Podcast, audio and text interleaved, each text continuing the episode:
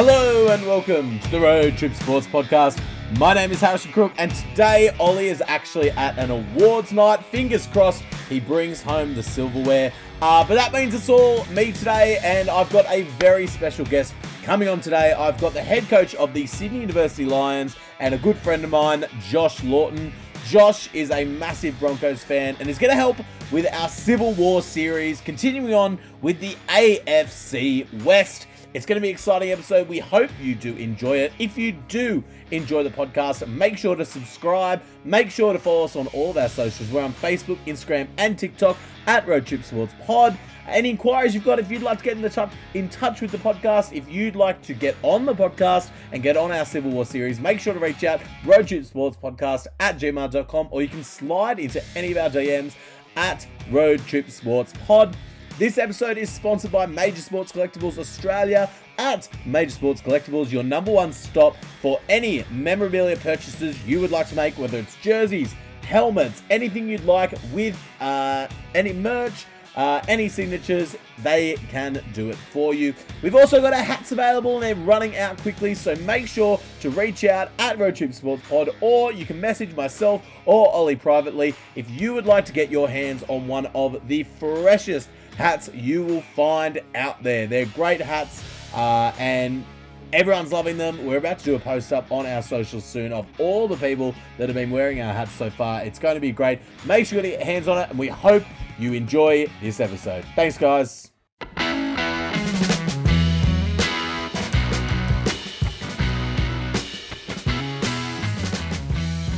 Welcome back to the Road Trip Sports Podcast, and I'm here today with a very special guest. It's actually the head coach of my football team, Josh Lawton. Josh, how you doing?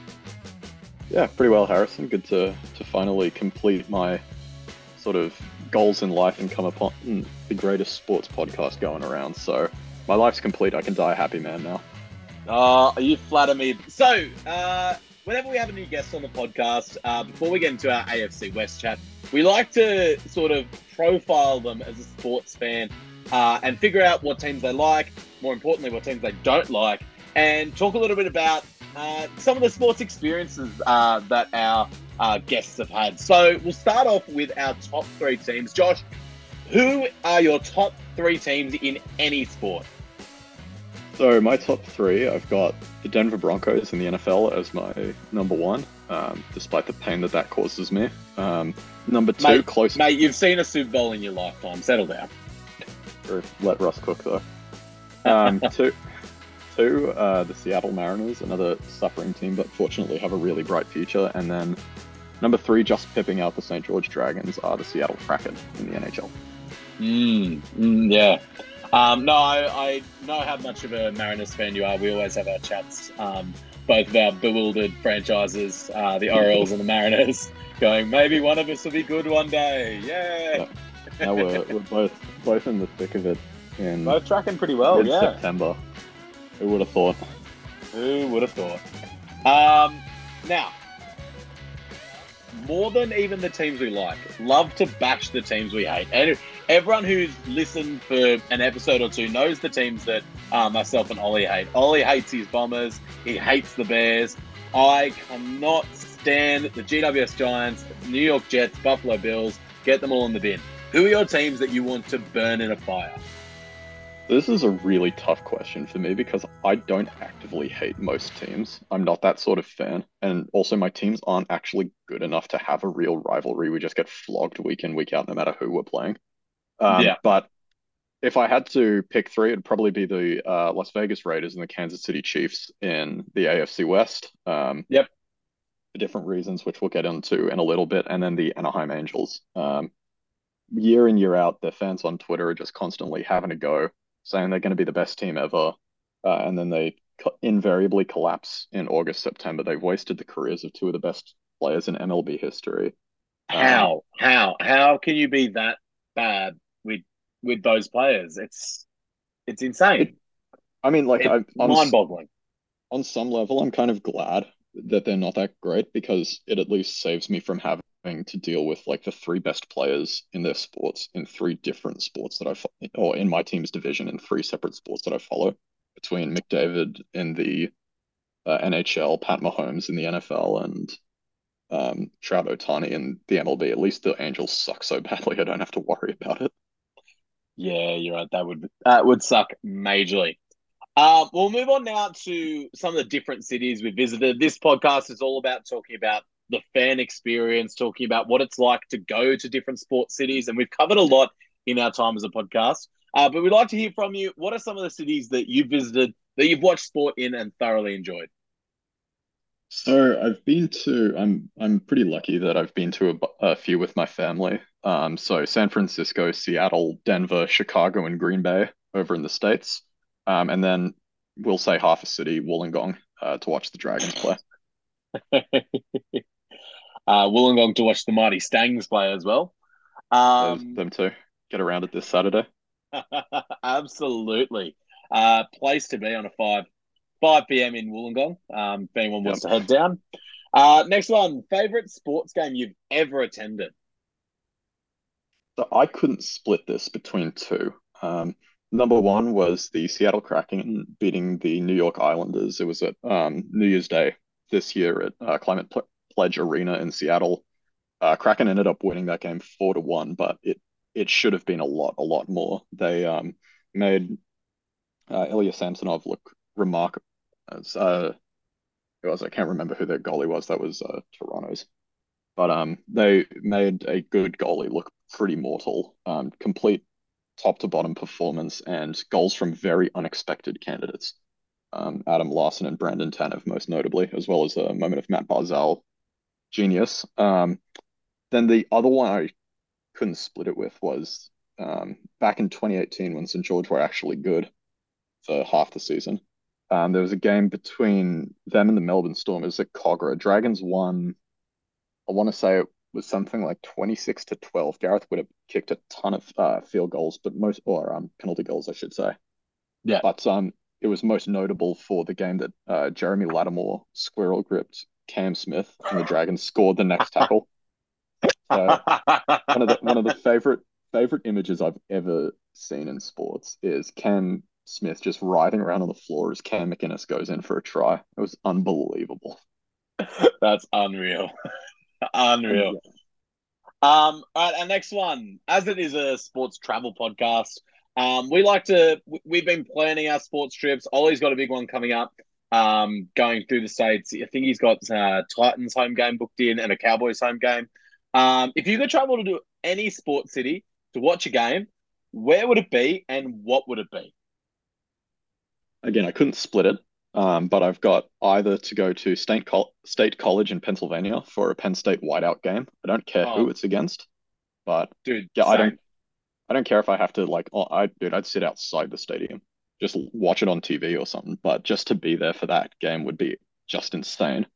Yeah, um, and then the other one would as a as a Penn State fan, that is one of the dreams. It's up there with watching the Dolphins in the playoff, like a playoff Dolphins game for me. Like that's, yeah, it, it, it looks unreal. Even the the stripe game uh, they had earlier this year, um, it's pretty much the. They they're just trying to get more wideouts to get more more finance uh, financials, but um, yeah, one of those big Penn State games, one hundred and eleven thousand people. Yep, absolutely, Insane. and it's like you can have a quiet 111,000 or you can have that and it's just raucous every play.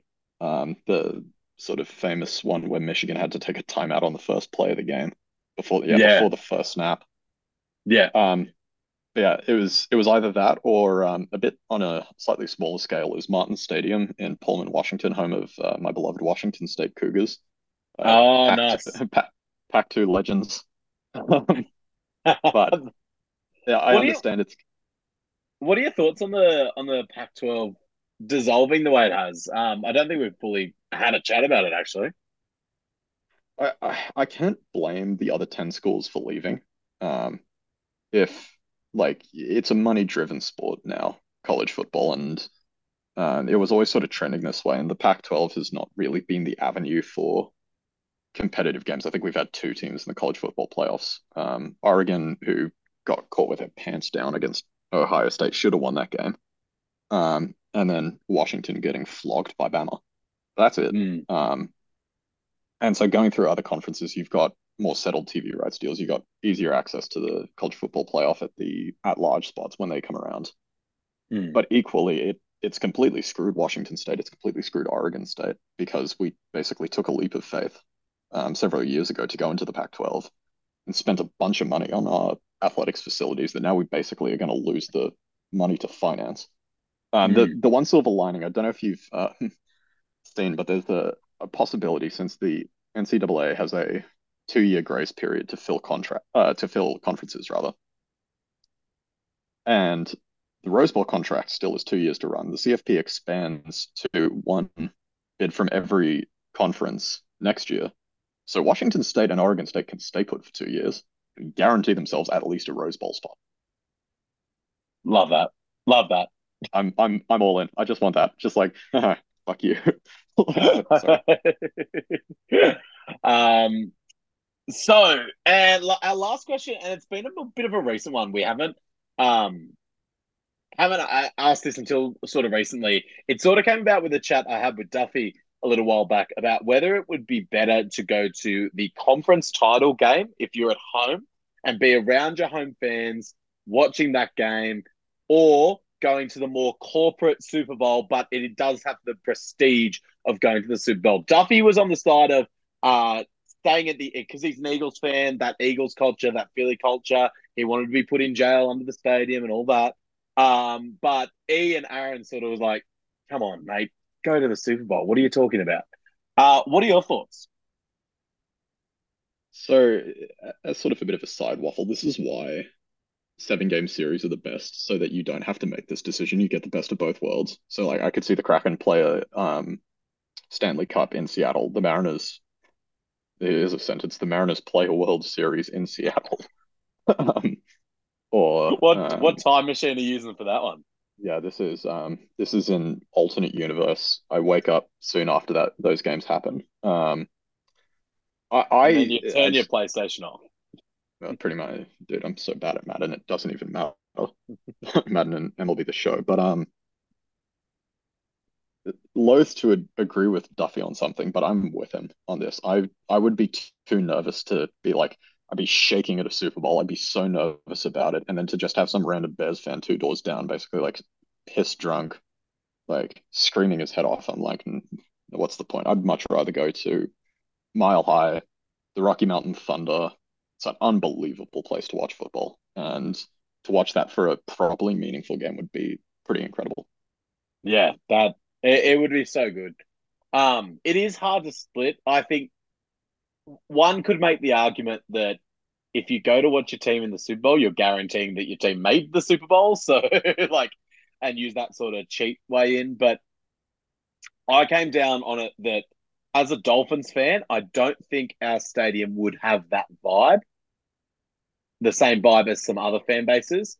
So I just want to go to the Super Bowl where I'm going to see what Taylor Swift at the halftime show. I'm going to see um, whatever all around, but I'm I'm definitely going to see something special. Where if I saw the Dolphins with a home conference title game, I don't think that vibe would be there. I don't the fan, it'd be loud, but it wouldn't be that raucous like energy you want to feel. Yeah, like, and it depends on the stadium and the fan base as well. It's like Duffy can say that because, like, um, uh, is it still um Lincoln Financial where they play? Yeah. Lincoln Financial, um, the link. Uh, yeah, I got it in uh, CenturyLink Field, the clink, mixed up in my head.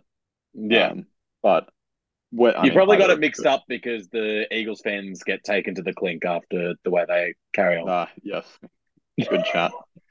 Philly, Philly joke. I see what you've done there.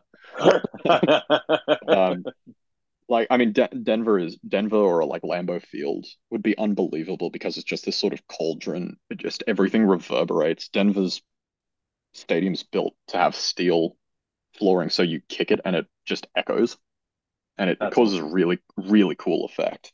Whereas say like Levi's or SoFi, they're kind of more big game vibes for like for Super Bowls, CFPs, um, as opposed to championship games. Yeah, for sure. Well, we better get into it now. It's time to do our Civil War series, AFC West.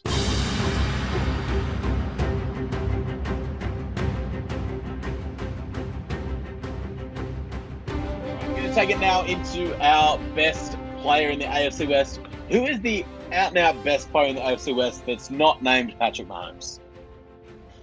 Yeah. Uh, well, I mean, that aside, it's Travis Kelce. Um, it's, It's really, really, annoying annoying, isn't it? He's got the most punchable face in the NFL. But um, it uh, it was leg- it was probably closer than it should have been between him and Maxx Crosby. Um, Yeah. I I really rate Maxx Crosby as a player. I think he's the best edge rusher in the NFL. But Whoa. Um, best in the NFL. best in the NFL. I think he's better than Bosa, TJ Watt, Micah Parsons. Did you see TJ Watt in a losing performance today get three sacks and two forced fumbles? I agree, but I also think that TJ Watt has his liabilities in the run game. Maxx Crosby is unbelievable in all of them, playing with considerably less talent on this current Raiders D line. Okay. So, I, and ma- maybe it's just bias because I've seen like um, Billy Turner at right tackle try and block the dude, but it, Yeah. it probably is. There's probably a little bit of bias that way, but I don't close between those two. But Kelce is quite arguably the best tight end of all time. Um, certainly the best receiving tight end of all time. He's re- revolutionized the position, so I'll give him the nod. Yeah, for sure. Um, best team. Who who's the best team in the AFC West this year? Kansas City Chiefs. Next question. Yeah, fair. Who's the best offense? Kansas City Chiefs. Next question. Fair. This one is the bit of more of an argument, I feel. Best defense in the AFC West. There is a lot of good defensive talent in this in this division. There, there is, and that's kind of the thing. Is that when I, I originally thought, oh, this is just cut and dry. It's the Broncos. They were one of the best defenses in the league last year. Like watching the Chiefs on Thursday Night Football restrict what was a pretty good offense last year without, like, arguably probably the second most disruptive interior player in the NFL. Um, and Was weird just- seeing we weird seeing him at the game as well. I, it really if- was. if you're holding out, don't go.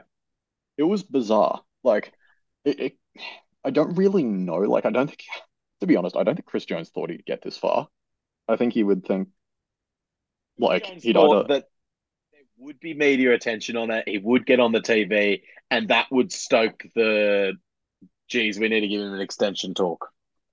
I mean, dude, I can barely, like, uncover what, like, a head coach in Gridiron New South Wales is thinking, let alone a general manager in the NFL. I no, not a clue. Maybe they will. I'll, I'll get my tinfoil hat on and say yes.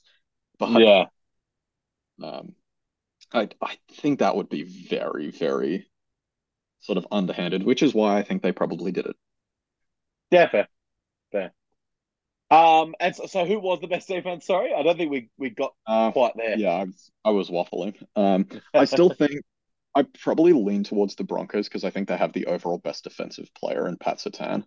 Um, Max Crosby or him, it's it's sort of hard to tell between the two. Um, and the Raiders just don't have any supporting talent on that defense. They suck. Um, I think I think the Chargers will be a lot better this year. Um, They'd want to be better than they played today. Yeah, I mean they conceded 36, so what am I talking about? But as we were saying To, uh, we To a lefty. as we were saying before we recorded week one, McDaniel is different. But um, and I, I also think the Chiefs they always turn it on, and at the end of the year it's Arrowhead, it's negative twenty um Fahrenheit. Dudes are running around doing every which way. You've got a D tackle lining up at free safety and like Juan Thornhill riding lining up at right end, and Yeah. then they just they end up in cover two, and you're like, how the hell did that happen? So the Chiefs will at the end of the year the Chiefs will be the best defense in the division, but over the course of the year I think it's going to be the Broncos. Yeah, fair. Uh, best special teams. Chiefs. Um, I, I gotta be honest with you, Harrison. I don't pay enough attention to special teams to really notice. It's by default not the Broncos because we've been crap for years. Raiders are decent, but not as good as they were before. Um, when they had Rich Bisaccia. Um, the Chargers are the Chargers. So, yeah, Chiefs. Harrison Butker's a very good kicker. They have a f- consistently excellent return game, and they don't need to punt. So, Okay. Who is the fan? Now we've had our fantasy drafts. Um, we we started doing this series when people were still yet to draft and trying to find out who they should take for each division. But who's the fantasy player that if you can work your way into a trade, try and pick up? I think it's Travis Kelce. Um, again, just gives you unbelievable value at tight end relative to the rest of that position. You basically sneak yourself a WR1. You take him in the first round, then you can take two WR2s, sneak yourself a decent running back somewhere, and you're pretty much sorted. Hmm. Yeah, fair. Who had the best draft uh, last year or this in 2023? I, to be honest, I didn't pay attention all that much to the draft um, since the Broncos traded our first round pick for a coach because that's a thing healthy franchises do. But um, worked worked so well uh, for the. No, actually, sorry, it did work well for the Bucks. Yeah, it did work well for the Bucks. They won a Super Bowl. I, was was gonna make a joke, but then I was like, no, it actually worked well. I couldn't remember which way the trade went because I was like, he went, he started at Raiders, went to Bucks, back to Raiders. There was a ten year gap where he drew doodles on a um, Monday Night Football screen, but what basically talked over the top of Mike Tirico for three hours. But um, yeah, where were we going with this? Best draft Chargers. Um, I think Quentin Johnston is a legitimate difference maker for that team. Um, they get someone who can do a lot of different things that they otherwise don't have guys to do. Like Mike Williams is your downfield threat. Keenan Allen can work out of the slot and just finesse everyone with routes. Quentin Johnston is a guy you can give the ball to on jet sweeps and let basically just let him run. Um, plus, he adds a bit of physicality to the outside. He's a big dude, so not the most refined yet, but he's going to be good. You add in uh, to Tuipulotu, who we'll get onto, and Daiyan Henley. Um, Pac-12 defenders, Tuipulotu led the Pac-12 in sacks. Daiyan Henley was probably the most underrated linebacker in college football last year. Like that's yeah a really strong top three, and I don't think anyone else really did anything to surpass that. Yeah, fair. Um, best coach in the division? Andy Reid. Um, his record speaks for itself. The fact that that man took Alex Smith to a division title is kind of remarkable in and of itself. But how he's been able to develop Mahomes, how they consistently just have someone show up out of the blue from some college you've never heard of and they're all of a sudden like a guy who has 800 all-purpose yards and six touchdowns. It's it's almost the way the Patriots of old used to be when they had Brady. It's like you've got that star quarterback who can make talent, and you've got the coaches, the coaching staff around to maximize that talent and get find a lot more diamonds in the rough. Yeah, and like between that and then, I mean, I think Andy Reid's win percentage off the byes, I, I want to say something like 13 and one in his career which is unbelievable. Like every, every year, it seems like the Broncos play the Chiefs off the bye, and then they have some extremely zany play on like a fourth and six that wins them the game. That you're like, yeah. how how do you act? Not only draw that up, how do you then commit yourself to practicing it and then calling it a game? Like, yeah. Excuse me. Uh, um, who is the worst fan base in the AFC West? Oh man, this is uh gonna rile some people up here. I I think it's a tie between the Raiders and the Chiefs for different reasons. I think the Raiders are just unpleasant. Like you don't want to go to a Raiders game. You don't know what's going to happen to you, and like I mean that should Nick never Ol- be the feeling at sport. Yeah, like Nick, Nick Oliver side, they're a deeply unpleasant group. Um, and just shout shout out to all the Raider fans of the podcast. yep. I mean, well, I mean, shout out to you. It's probably reconfirming what you already deep down know about yourself, but here's what it is. Um, and I mean, yeah, just generally deluded. And I think the Chiefs, like, I, I will give, I will caveat it with this: proper Chiefs fans, fair enough. If you've been a Chiefs fan from like the days where they were starting Tyler Thigpen at quarterback, you have all the right to chat shit right now because they were trash for years. But yeah, for all the people who are like lifelong Chiefs fans nowadays, um, just go away. like, yeah.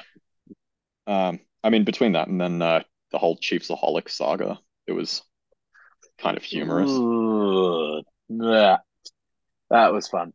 Um, so you wouldn't say the worst fan base is the one that doesn't exist, or yeah, I was talking about actual fan bases. Fair. Uh, best fan base by default, then I guess is the Denver Broncos, and I know I'm going to come across as biased, but considering how bad we've been, we still have something like 380 consecutive sellouts, which is an active record in sports. Um, As someone who is unbiased, I really don't have a horse in the race in the AFC West. I would tend to agree with that. I feel like Broncos are the wholesome, passionate fan. Yeah, I mean, we we do kind of, as a fan base, we border on delusion most years because we are trying out of just sheer like, bar like we're at the bargaining stage of grief right now. We're basically just trying to get around the. f- I mean, to be fair, honestly, every year is just the stages of grief with the Denver Broncos. But Yeah. get into preseason, there's the bargaining stage. We're like, no, we're actually going to be good, and this is why. And then we reach preseason week one. Our right, right tackle we pay 113 million for, um, gets his lunch eaten, and then by the end of the year we're five and 13. We're looking at a middling draft pick where we're not quite bad enough to get Caleb Williams. Not we're not quite good enough to actually do anything with our lives. Um, and we sort of settle into that cycle. But I mean, Broncos fans still show up, still make a lot of noise. Um, whether that noise is trying to disrupt the opposition or count out the play clock because we had four delay of games penalties in the first half is up for debate. But The Nathaniel Hackett era. One to quickly forget. I've well, it, I don't think we should ever forget it because that's what we did when we sold out so hard for Aaron Rodgers and it just didn't work. And Yeah. like we shouldn't forget that because it's a good cautionary tale. But in terms of, I mean, week one when there was a clock situation that most Madden players would accurately play out, like you, you or I, Harrison, could probably do a better job than uh, the human thumb did. And then just terrible organization all around. Yeah. Um, which I could forgive if the bloke didn't spend all preseason waffling about how great we were going to be, calling the red zone the gold zone and referring to touchdowns as tuggalicious. It's been very interesting watching Hard Knocks uh, with him at the helm of the offense of the Jets. I it make Robert Saleh like is making strides to try and make me like the Jets, but then Nathaniel Hackett walks on screen and I actively hate them again. It's great. I've never, I've never wanted to like during a game like whack my own kneecap with a hammer or something, but that is what the Broncos nearly made me do, do last year under Nate Hackett. I just want to feel something again. Yeah, pretty much. That was it. It's like I'm not actually, I, am not angry. I'm just numb at this point. I'm filled with hollow emptiness. Uh, next up, we've got best rookie, and you've also got him. We're going to tie that in. You've also got him as surprise Pro Bowler. Who's going to be the best rookie and the surprise Pro Bowler of the AFC West? And, uh, Tuli Tuipulotu from the Chargers. Um, maybe a bit hard for him to get on the field behind Mack and Bosa, but I think if he gets on in specialist pass rushing situations, which it seems like will be his usage, he's phenomenally talented. Um, Yeah. in terms of athleticism, um, his handwork is generally very good. He's got speed, he's got power, he's got ankle bend, he's got everything you want in a modern pass rusher. Um, and if you say you slide Bosa inside to three technique, let him wreak havoc on guards, it's not a pleasant experience on third down. And Tuipulotu is the guy who you're probably not going to be sliding to. Yeah, I hate that. I hate that a lot. Yeah. Um, best divisional game. Going to be the matchup that sort of decides where this division's heading. Well, I think every other time you've had this podcast, Harrison, they've just said like the team that they support. My team sucks, so I actually had to do a bit of digging here. I said week 17, Chargers at Chiefs. If there's one team that's going to make noise in this division outside of the Chiefs, it's going to be the Chargers. It's at Arrowhead, so it probably won't go terribly well for uh, the Bolts, but it could end up maybe not deciding the division, but it could be like a really consequential one in the overall scheme of things. Was it last year or the year before that Chargers went into Arrowhead and got him? Ooh, there's a question. I would have said It- It was a recent one. ago. I don't So I think it's as recent as you think. Yeah. Uh, maybe it was. I, I don't remember. To be honest, I mean, it's a Chargers Chiefs game. I couldn't care whether they live or die. Yeah. But Fair. I'd rather avoid like a humanitarian crisis like the stadium collapsing. But outside of that, I truly don't care what happens in that game. Yeah. No, that hundred percent, hundred percent fair. Um, what's the best rivalry in the AFC West? I mean, the thing as well is The that Ch- the Chargers versus whatever opposition fan has stolen their stadium. I mean, it's not, not much of a fight. It's it's like what should have happened like in 300, just basically like a smaller force just getting punted. But um, I think I think um, I, again the the issue with the AFC West is that it's been a really dynastic division for so long, in that it was now it's been the Chiefs the past eight years, then it was the Broncos for a long Forever. time. Previous Yeah. previously it was the Chargers, then it was the Raiders, then it was the, was the Broncos for about 20 or Broncos for five years, Raiders for five, Broncos for five, which hasn't let many rivalries develop. I probably still lean towards Broncos Raiders just by default because there aren't many good ones. Um, but it's like on the field we have our games and both fan bases hate each other, but off the field as well. I mean, the whole Mike Shanahan saga where Al Davis basically said, you know, scram, don't go back to the Broncos. Mike Shanahan said, yep, no worries, won't do that, and then promptly goes back to the Broncos and wins two Super Bowls. Um, I don't think they've still forgiven us for that, but no, I think I mean, in terms of just sheer hatred for one another, it's that um, that game, and it's normally a pretty good game. There aren't many blowouts in it, um, Yeah, which agreed. unfortunately, unfortunately can't be said for many of the other rivalries, which tend to be a bit one-sided. Yeah, that's super fair. Um, well, the last thing we're going to do to preview uh, the 2023 AFC West is your division prediction. Where do you have this division ending up? So topping the division, I have the Chiefs. Coming in second, I have the Chargers. I don't think many people will dispute that. I think those are the two like clear-cut favorites. It's really just uh, like Broncos and Raiders battling out basically in the Spoon Bowl, uh, AFC West edition. I think the Broncos are a more complete team. I think our defense is better. I think our offense, in theory, has more firepower, um, probably better depth than the Raiders, who have um, obviously the star power between Adams and um, Jacobs, but the Broncos, I think, have a more complete lineup, um, a more established coach. Um, as a result, yeah, I'll, I'll give Denver three, Raiders four, but I don't think either team's going to be any good. All right, we're going to move on now to our historical debate. Now, we have actually invited a Chargers fan on to debate you uh, regarding who's more historically relevant, the Chargers or the Broncos.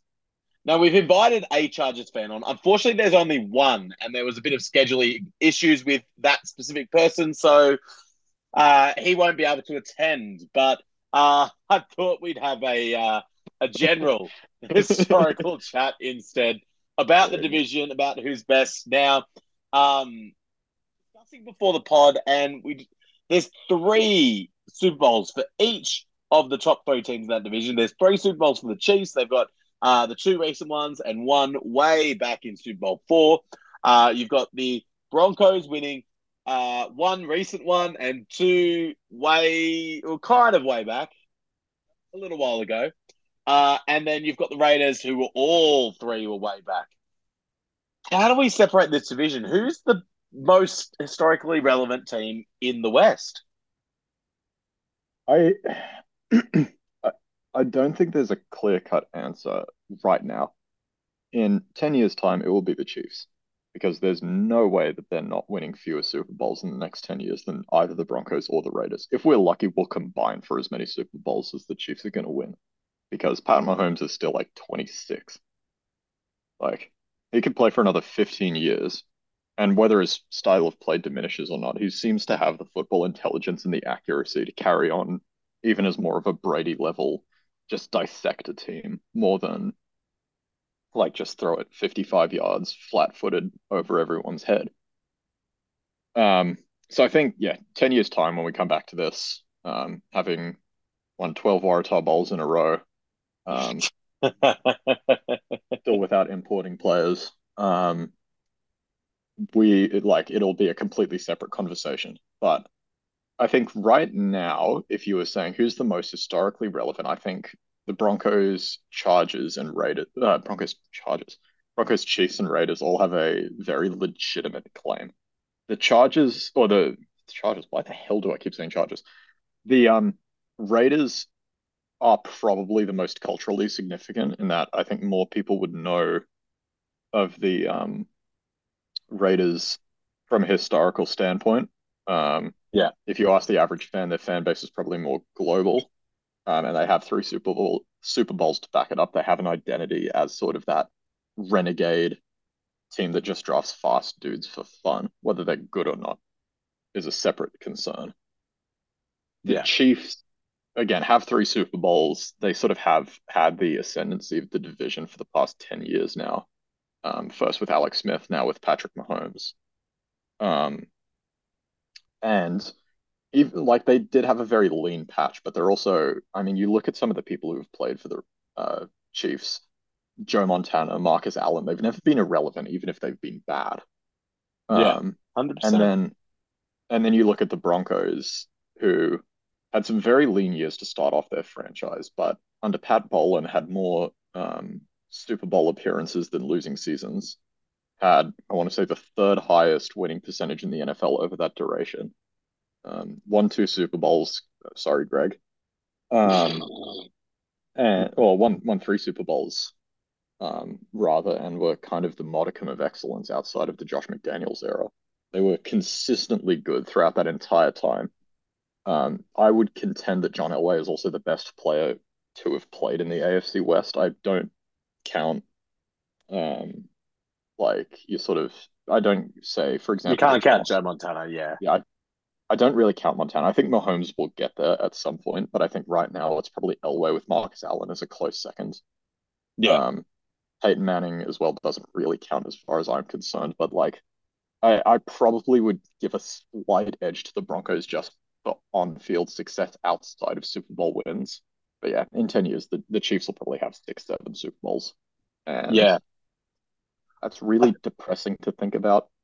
It it really is. It really is. I um I think the most salient point for me that sort of decides the historical relevance is the Raiders being such a cultural brand. I mean, their brand is up there with the Yankees, with the Dodgers as the football the the football brand. You you you see Raiders gear in every single color. Like you see green Raiders hats, you see red Raiders hats because it, the logo is so iconic and that brand is so iconic and so synonymous ironically with Los Angeles which is a it's a weird thing. It it's so it still boggles my mind that they are not LA's team because they they feel LA they feel like the heartbeat of LA But simultaneously, they have been so they've modeled themselves as sort of like the bad boys of the NFL so successfully, and they've kind of navigated themselves into that sort of bad boy city.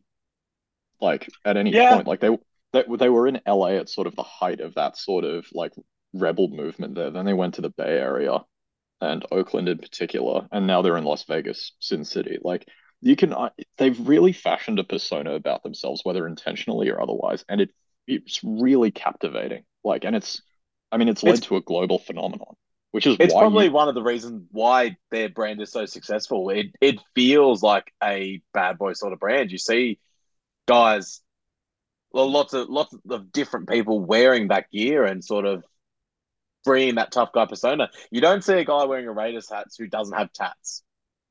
yeah, and I mean, equally, like if you're trying to be like, sort of like portraying yourself as the tough guy, you're not going to wear like a Tennessee Titans hat or something. Or even to bring it back to the division, you're not going to wear a Chargers or a Broncos hat and go, "I'm a real tough guy." Yeah, no, well, I mean, you've got to be mentally tough to be a fan of either team. So like, the era of, in the era of mental health awareness, perhaps it is actually the sign of toughness to wear a Broncos or a Chargers hat. But um, All right, we're going to get on to our mailbag now. Are you happy to stick on for our mailbag? absolutely. Awesome. We've got a few big questions, especially week one of the NFL. There's a lot of chatter. So there's two easy questions first up. We're going to hit the first one now. Who impressed you the most in the NFL in week one? Um, I would, I mean, I didn't catch many of the games, unfortunately. Um, high school teaching will do that to you, but um, and primary school, I assume as well, Harrison. Unless you can just tell the kids, hey, practice your handwriting for 45 minutes. I'm definitely not going to watch the NFL. My hour relief time was well spent on schoolwork, and I definitely got a lot of schoolwork done in my hour of relief. Yep, absolutely. Um, Nessa, if you're hearing, give us a pay raise.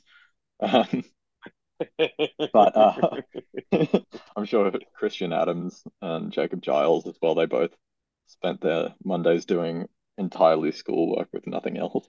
Absolutely, absolutely. Um, but no, I I think it's probably the Niners. Um, I'm sure he will love Yeah, to hear that. But I don't think the Steelers are that bad a team, to be honest, and they just ran riot. Their defense was sublime. Their offense looked every bit of the hype. Um, it's yeah, they they just look like I didn't think they could find another gear after 2021 where Deebo Samuel basically became like the greatest athlete on earth for eight weeks.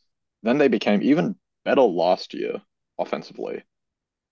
And now they're betterer. Like, how does that happen? it's insane. It's Like they've really got it, they've got comfortably the best offensive lineman in football in Trent Williams. They've got I don't he's not quite as good as he was a few years ago, but George Kittle's still a very, very good tight end. They've got two extremely dynamic wide receivers who force you to guard every inch of the of the pitch. And then if that's not enough, they've got Christian McCaffrey and Elijah Mitchell as their two running backs. You could put Christian McCaffrey. I would I would argue Christian McCaffrey has cemented himself as the best running back in football right now. The fact that the what he can do in the run and the pass game, being the most versatile back, I think makes him the most valuable. Yeah, him and um, like it, it's why him being drafted. I mean, he was picked at five or something. Him and Bijan Robinson going it's um in the top ten. You understand why they're picked there because you see the impact they make in every facet. It's unbelievable. Like the stuff McCaffrey does should not be possible. That should take two people to do. But Yeah, instead, you're able to get someone who is an above average slot receiver and a well above average running back. That's unbelievable.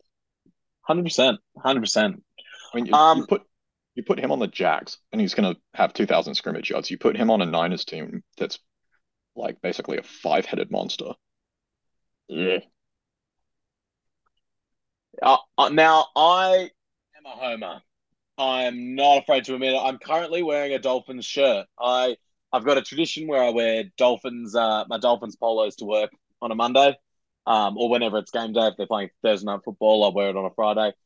I am Dolphins fan. You'll find so it's no surprise that I think one of the most impressive teams this week was the Miami Dolphins. The way they absolutely balled out, their offense was stoppable. The only thing that stopped them was themselves not handing the ball off correctly. They were moving down the field, they were marching. Anytime they needed points, they got points. With nine seconds left on the clock, they still managed to get a field goal. Yes, it was because JC Jackson decided to make an absolutely boneheaded play to push someone directly in the back to try and go for a pick. But I digress. They held their composure and finished out that game with a key touchdown and getting the defensive stop. That's something that Dolphins teams of the past wouldn't have done. That's something that Tua wouldn't have done. I know it's week one and I know I'm jumping on early, but this Dolphins team is different. I don't know if they're special, but I know they're different. And I'm really impressed. I, I think I agree with that. I mean, yeah, Dolphins teams, even even the Dolphins team last year is probably not winning that game. They're probably blinking at some point. No, The the only thing with the Dolphins that kind of holds me back from that week one performance, if we're saying who's the most impressive team, was they scored 36 and they won by two. Like that's still a bit of a question mark. You've like understand if you've got the offense, you can just be like, hmm, we don't really care. We can outscore you. But you still want, if you want to be a like that sort of top level team, we all knew the Dolphins offense was going to be good. They've got Tyreek Hill and Jaylen Waddle for crying out loud. But their defense was the question mark heading into the season for me at least. And it's not been answered really. what I do like is that they closed. when they Yeah, they needed this when they needed the stop, they got the stop and they got it huge. They- but there were a couple. It was one of those games. It was like, um, do you remember back the Rams Chiefs Monday Night Football game where it's 54-51 and people were like, what the, defense not show up? And that was actually a great defensive performance from both teams.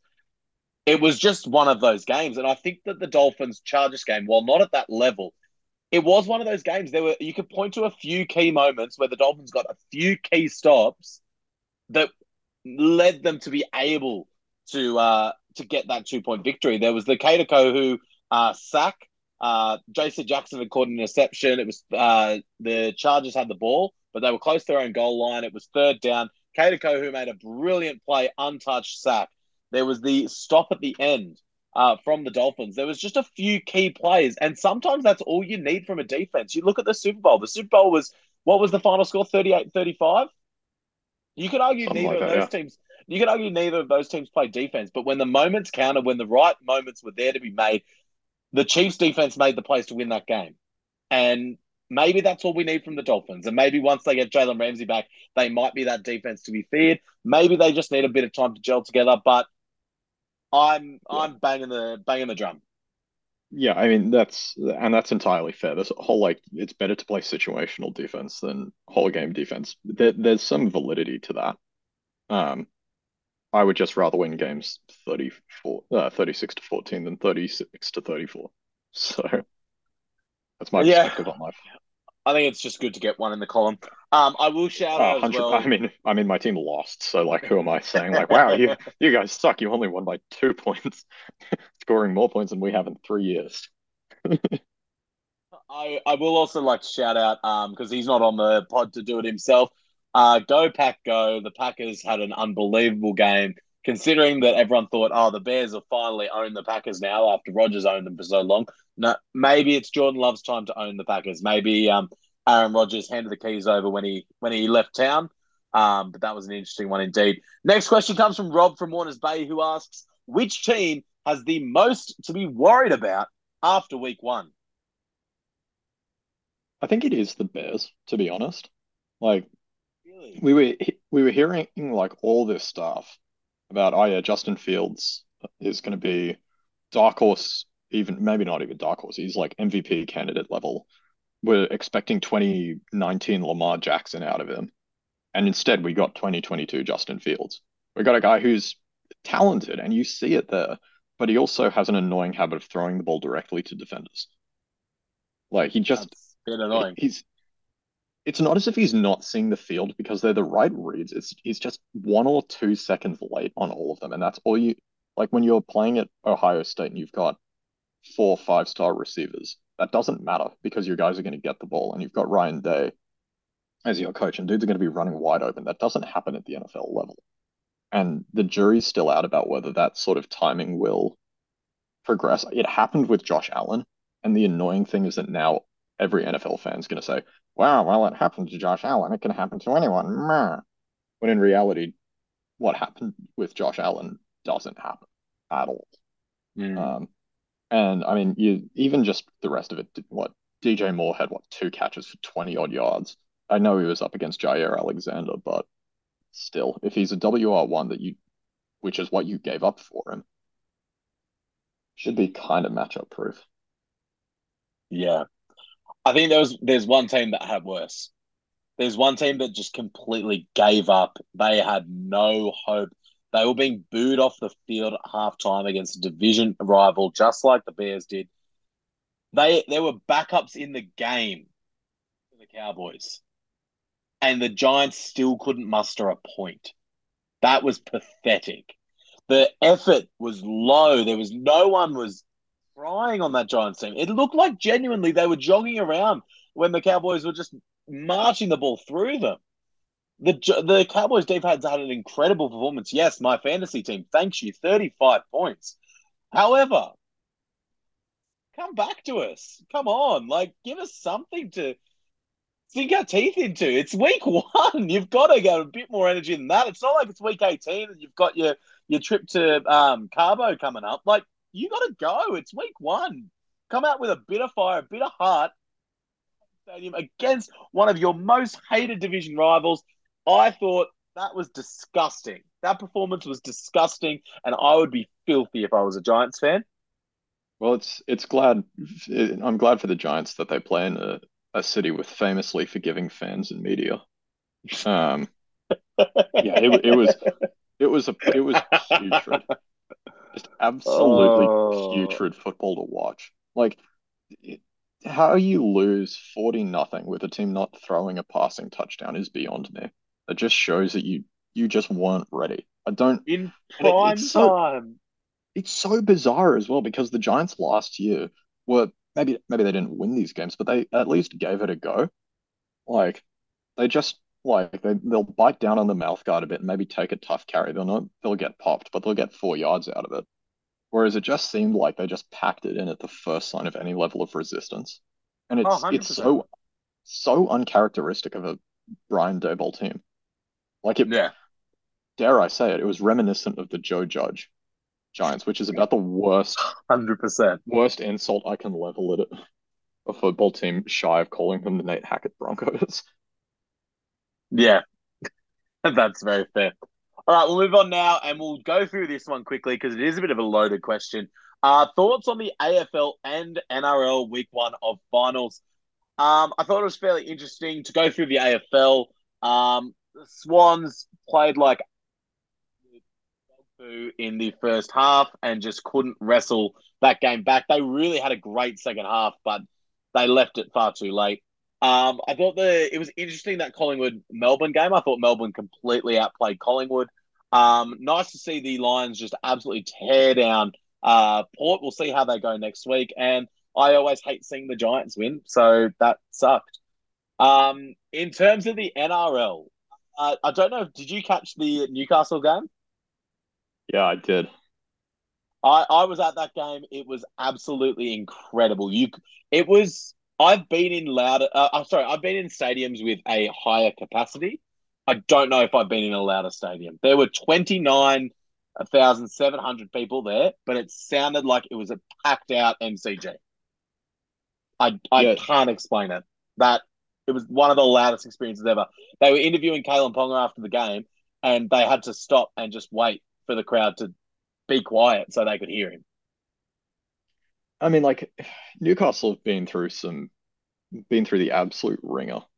Um, so I'm really, really happy for. I mean, it's a diehard fan base up there. It's one of the great rugby league breeding grounds in the Illawarra, and the, I mean, the talent up there is unbelievable, and just not being able to put it together has been such a, a shame, really. But Mm. to have a team that's going on the run that they are, and then to come back in a game like that. I don't think they're beating a Broncos or a Panthers, but they'll give it they'll give them a real run for it, I reckon. They're not a bad team, this night's team. Um, and The I- I real thought- test I- I next thought week, if they can get past the Warriors in New Zealand, the lid is off. That's a The lid is a off. it's I, a tough I road would- trip, but is not going to be quiet. If if if they can go to New Zealand and win, I, I think they just may as well give everyone the week off work because it is not going to be worth it. yeah, no. Well, I mean, it'd be a far cry to call Newcastle civilized at the best of times, but um, most Sydney Sydney comment of all time. Oh. Um, in terms of the other games, uh, it was interesting to see the Panthers uh, absolutely demolish the Warriors. Um, similar ditto for the Broncos, just uh, demolishing, uh, taking the Storm to town. Um, the only real other close one was the the Sharks going out early in the finals against the Roosters. The Roosters making a late charge. Do you, can the Roosters make any noise? I don't think so. Not without um with Suaalii now out. They're going to be up against it, and what they'll be playing the Storm. So Yeah. that's a that's a tough tough fixture for them. In Melbourne, can- yeah, They might be able to manage, um, but they- they're up against it, and they don't have the sort of level of clinical execution that they've had for the previous years. With that said, Sam Walker is playing out of his mind, so you never know what's going to happen there. And they still Yeah. have the talent, even without Suaalii. They still have. Oh, is Joey Manu out as well? I thought Manu might be. If Manu's out, they're no chance. Yeah. Um, if Manu plays, they're in with a bit of it because he can just uncork a 300 meter, two try, three try assist performance every now and then. yeah, Um, for sure. yeah, it was really bizarre from Cronulla. I thought they were better than that, but It's another disappointing year where they looked like they had a team to contend. They didn't get a top four finish, which a lot of people predicted, and they're bowing out of the finals early. It's it's a real shame losing in Shark Park like that as well. That's gut wrenching. yeah, and losing in that manner where they basically just got outspirited by like a, a valiant Roosters team, but I really don't. I'm not convinced by them. And yeah, to to get out hustled in every facet is kind of it. It's sort of, and again, it, it's kind of similar to um, what we were talking about with the Giants. It was just uncharacteristic of the Craig Fitzgibbon team. You expect them to win those games more than they lose. Hundred percent, hundred percent. All right, well, we're going to wrap up the podcast now. Uh, Josh, thank you so much uh, for coming on. We really appreciate you uh, taking the time, and it's been a great to chat sports with you. It pretty much just the hour before training every week, so it's yeah. nice to do this in a more formal setting. Yeah, all that's uh, missing is a, a, boost from servo near ride, and we basically would have had all of April and May. But no, it's been an absolute pleasure. Um, Harrison, uh, I can see why this podcast is is rated so highly. You've done a tremendous job. Oh, thank you very much. Appreciate it. If you have enjoyed the podcast, make sure to reach out to us. Uh, make sure to follow us on all of our socials at Road Trip Sports Pod. We're on Facebook, Instagram, and TikTok. Uh, any inquiries you've got, if you'd like to get in touch with the podcast, if you'd like to get on yourself and defend your team in our Civil War series, make sure to reach out to us, Road Trip Sports Podcast at gmail.com, or you can slide into any of our DMs. That's at Road Trip Sports Pod. Uh, you can buy our hats. Our hats are still on sale. They're running out quick though. We don't have many left, so make sure to get in touch with the page at Road Trip Sports Pod, or you can message uh, either myself or Ollie privately to organise your hat. Please get in quick because we don't seriously don't have many left. Uh, this episode, like all of our episodes, is sponsored by Major Sports Collectibles Australia, your one stop shop for any sports memorabilia, whether it's jerseys, helmets, whatever you want signed. Uh, they can source it for you. They've also got quite a range in stock that you can search through if you're interested. Uh, that's it for our podcast today. We hope your team wins. Now, on the previous episode, we actually decided that we'd have a team of the podcast, and we did a little bit of um, we did a little bit of a game where uh, it was a website. Select your team. We had to fill out a questionnaire. We ended up with one of us had the Titans, the other one had the Saints. Coincidentally, they played today, and we we called it the Road Trip Sports Podcast Bowl. Uh, whichever team would have won that would be the team of the podcast, similar to like we had for Fremantle in the AFL. So the New Orleans Saints, congratulations, you are the team of the podcast. So this week, we hope your team wins, unless they are playing one of ours, New Orleans Saints, next time.